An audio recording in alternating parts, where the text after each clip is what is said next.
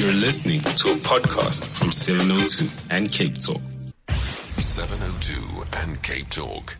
The Literature Corner. Now we have the gorgeous Karabo Kgoleng with us, consummate broadcaster and uh, absolutely brilliant arts journalist and a gift to the nation.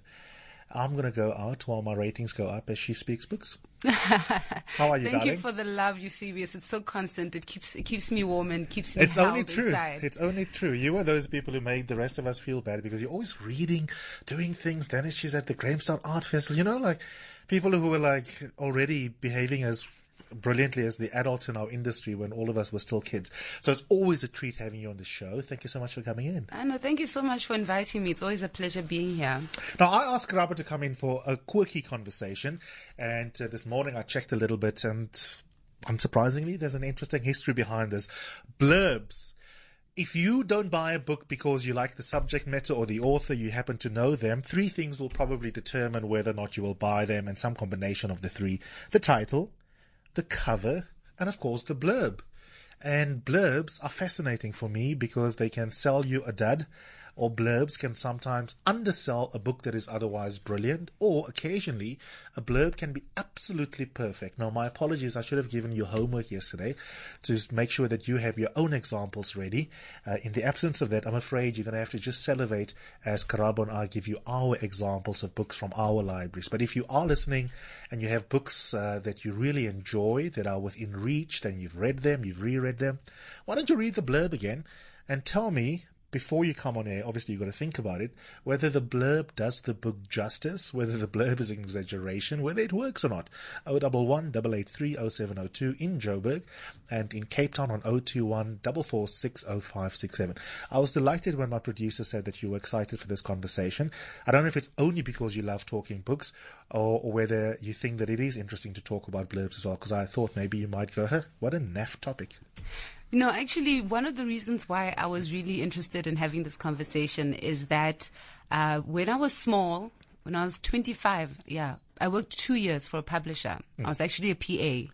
Uh, in a in a in a major publishing house in South Africa, so there are discussions around you know how to put the blurb together and who puts the blurb together, and you know whether everyone's in agreement, whether the author's happy with the blurb was always it was always a thing every time you know w- w- at the beginning of the life of a book. Uh, once you know it's time to take it to print, so I thought it would be nice to actually sort of have this conversation and and and hear what everyone else has to say because also you know like you and I'm sure like everyone who's listening.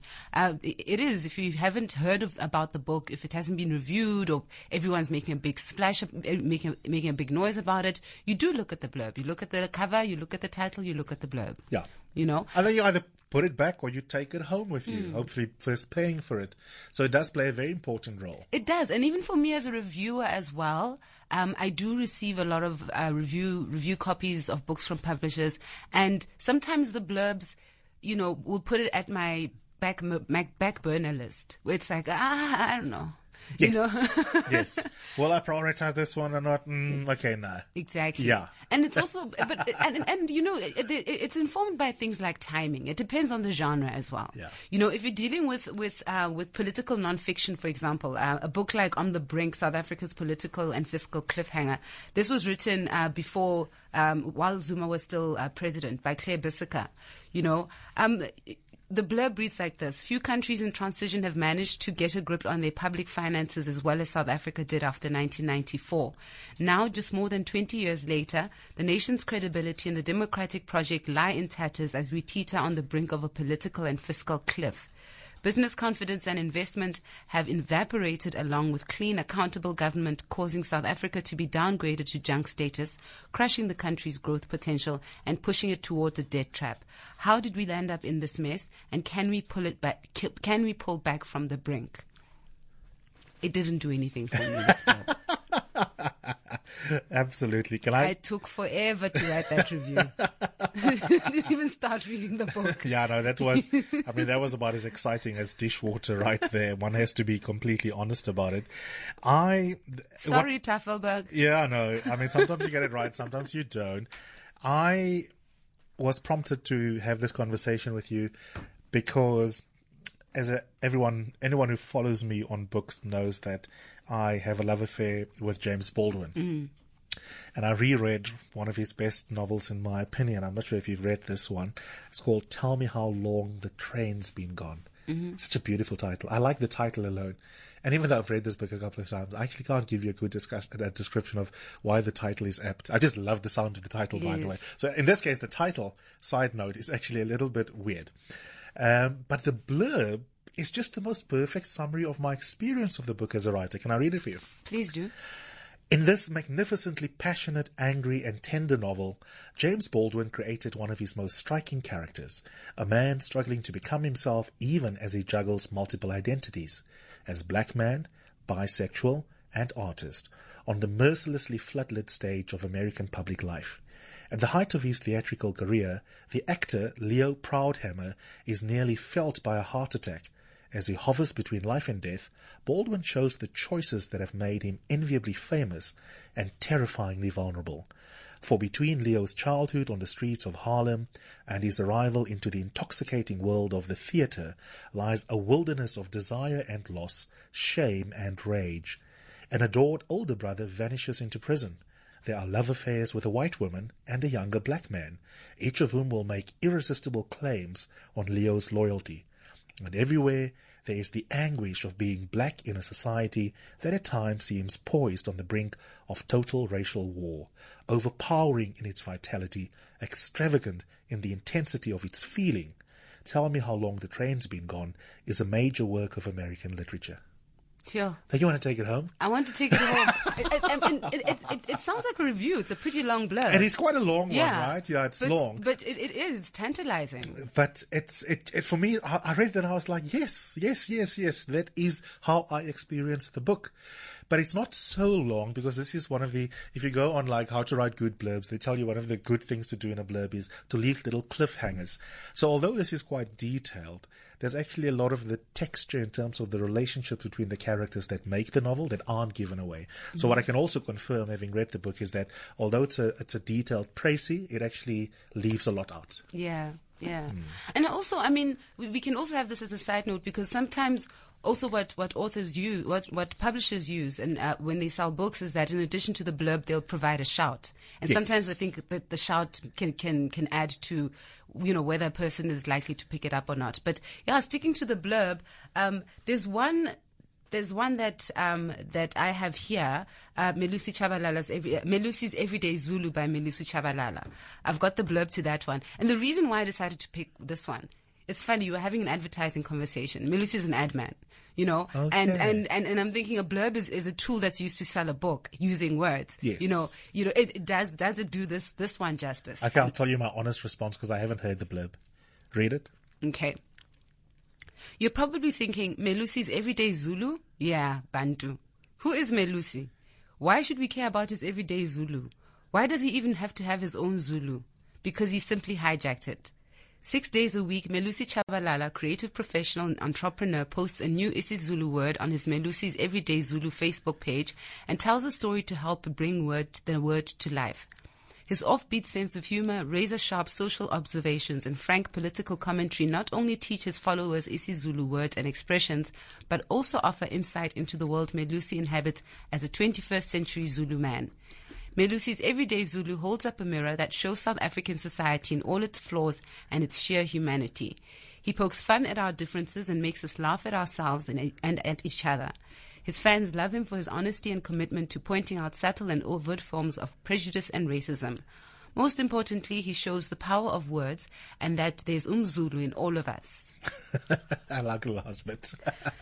Yeah, so, are there shouts there, by the way? There are no just, shouts. There are no shouts. there's no You know, shouts. I, let me, let Well, me, there let is, me. there is Who- the who JCW, 220 pages of isiZulu cheek, irreverence, and lo- laugh out loud humor. I nearly said lol because that's how my Was that the only shout?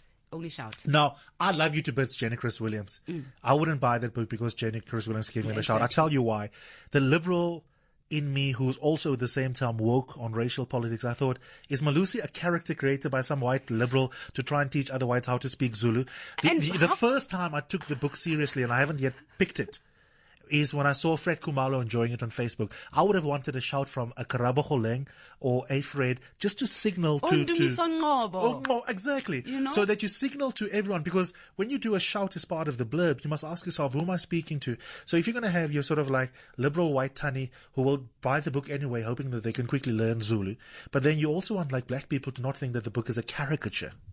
That's the thing. That's the thing, and that's and that's where this blurb falls short for me because the book is hilarious and it gets you thinking. And you know, there's there's many you know um, there's mo- many aha right moments while you're reading it. And Melusi's a good writer. Okay. He's he's good with language. He's good But you see, words. this is my point. I'm going to read it now because of Fred and because of you. Yeah, so there, there we go. There's a, another case of a blurb gone wrong, Hmm. um, in my opinion. I think, I think the publishers could have. I, I don't know how he feels about it, Hmm. you know, because he, ta- he he he he strikes me, you know, in reading in reading his his his book as somebody who sets a very high standard and a very high bar. So I don't know, maybe it was you know the excitement of getting the book published and Sure. you know, and maybe the followers on Facebook, you know, they're enough of an audience, they'll be able to spread the word. But yeah, I think this. I think the other reason, Karawa, is because we often think of the blurb as an afterthought. Mm-hmm. There often isn't a lot of creative back and forth between someone in the publishing company and writers about the blurb. And we may fight a bit about the title, we fight less about the cover design, and we fight less about the blurb as well. Mm. And I think if we understand, particularly in a market as small as ours, we don't have enough people buying books, black and white. The blurb is critically important, and, and if you understand its business value, then maybe more of us will put in more effort to, to make sure that the blurb is pitch perfect. Mm, I agree with you 100%. Have you read Rusty Bell? Yes, of course I have. This is the other man that I'm that I'm in love with. I, I'm totally, I he's mine. his- his- no, you see, his wife has come to terms with it. He's mine. I, I, now this this one, by the way, and we, we can have this conversation maybe next time. There, but how beautiful is the cover design? Yes, it's stunning. It evokes the magic of his skill set because he's he's he's evocative in his craft, and this is this is one of my favorite South African covers. But I I I don't have strong feelings about this. I just took it off the library this morning. I thought this is better than the ones I want to diss just now, but it's not as good as the James Baldwin one. It reads as follow at, at the back. Michael is a respected and haunted corporate lawyer, the narrator of this sweeping, intimate, and intricate exploration of the plurality and mystery of things love, grief, fate, lust, but most of all life. Nthikeng Mohlele once again delves into head cracking and bruising questions in this coming out of and against age story, told with humor, beauty, and calculated rage brimming with delicacy and authorial thunder. This part campus novel, part philosophical epistle is one man's rebellion against life as we know it.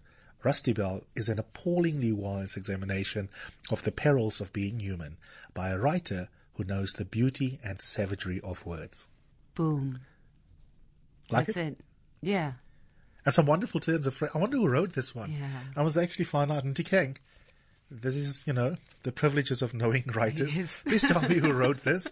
I just thought the, the the one description that I loved particularly was appallingly wise examination. Yes. I've never heard appallingly used in such a positive Yes. sense. Yes. Yeah. Definitely. Yeah. And coming of and against age. Yeah, and I misread that the first time because I thought it was a coming of age, and I hate I hate the kind of like cliche description, but this was a wonderful way of actually just breaking that up. Yeah. Love it.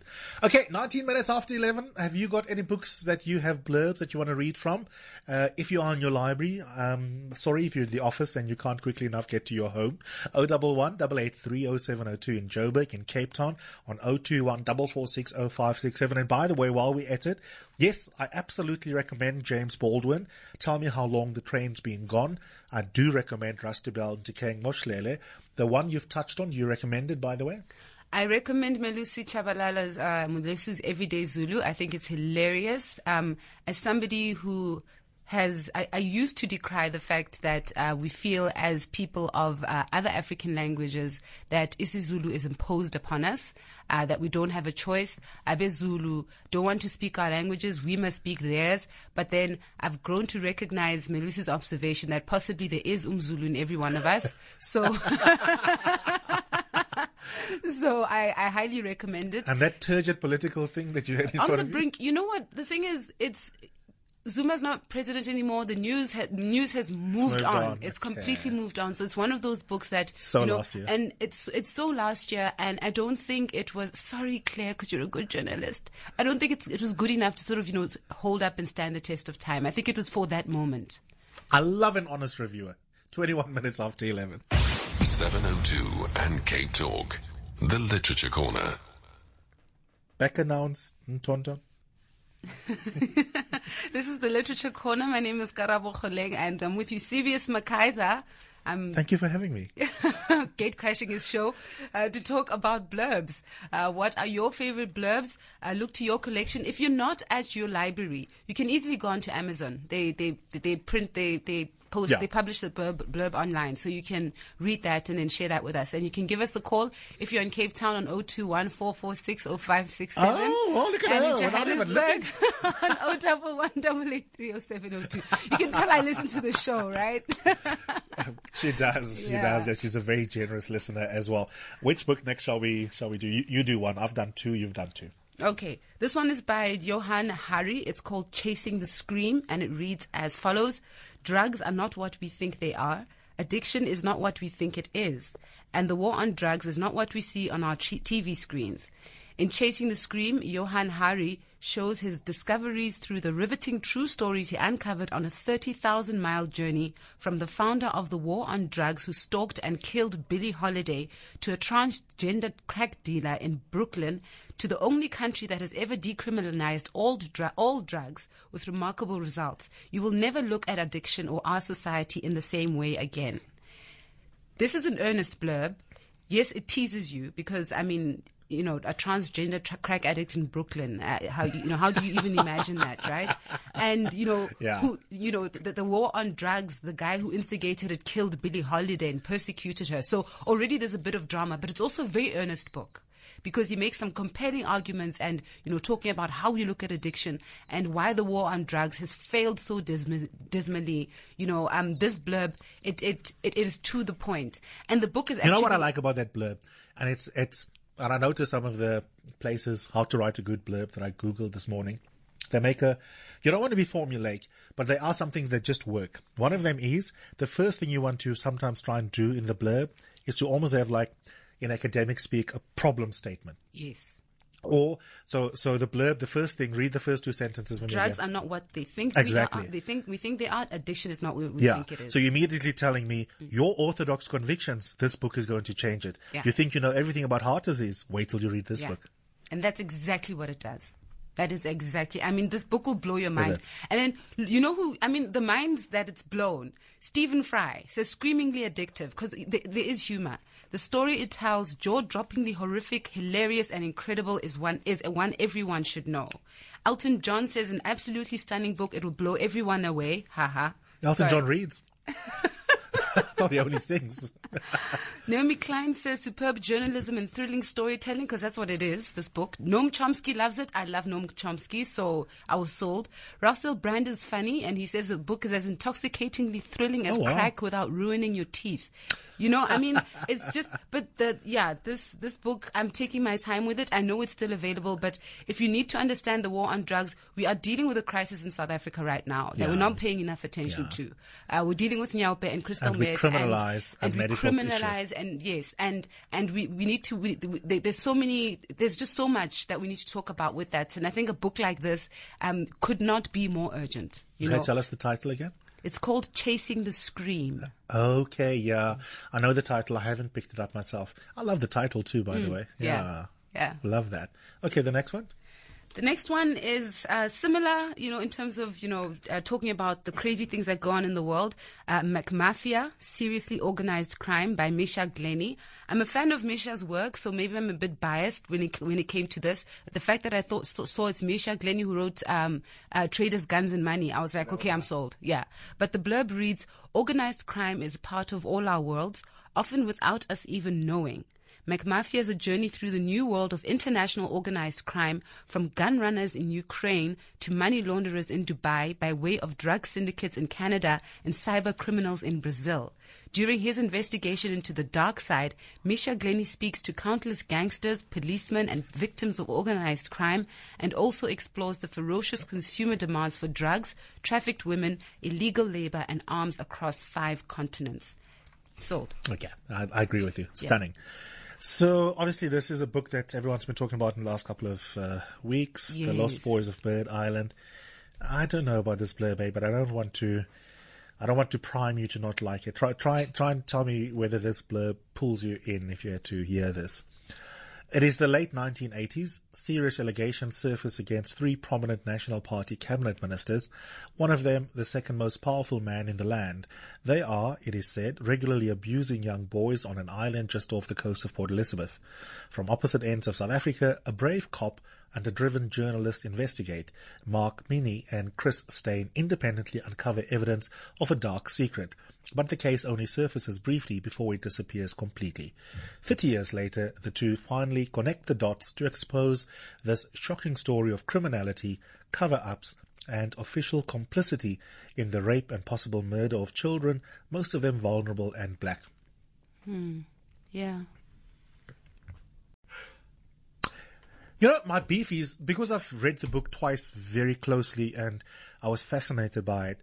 And, and maybe that means that I'm now going to evaluate the blurb unfairly.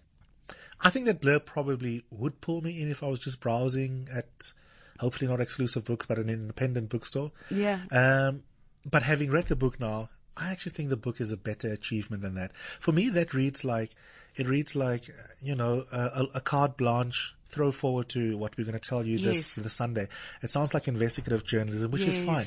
But actually, this book there, there, there are layers and layers to this book that the blurb doesn't even allude to. Now, the blurb can't be a perfect summary.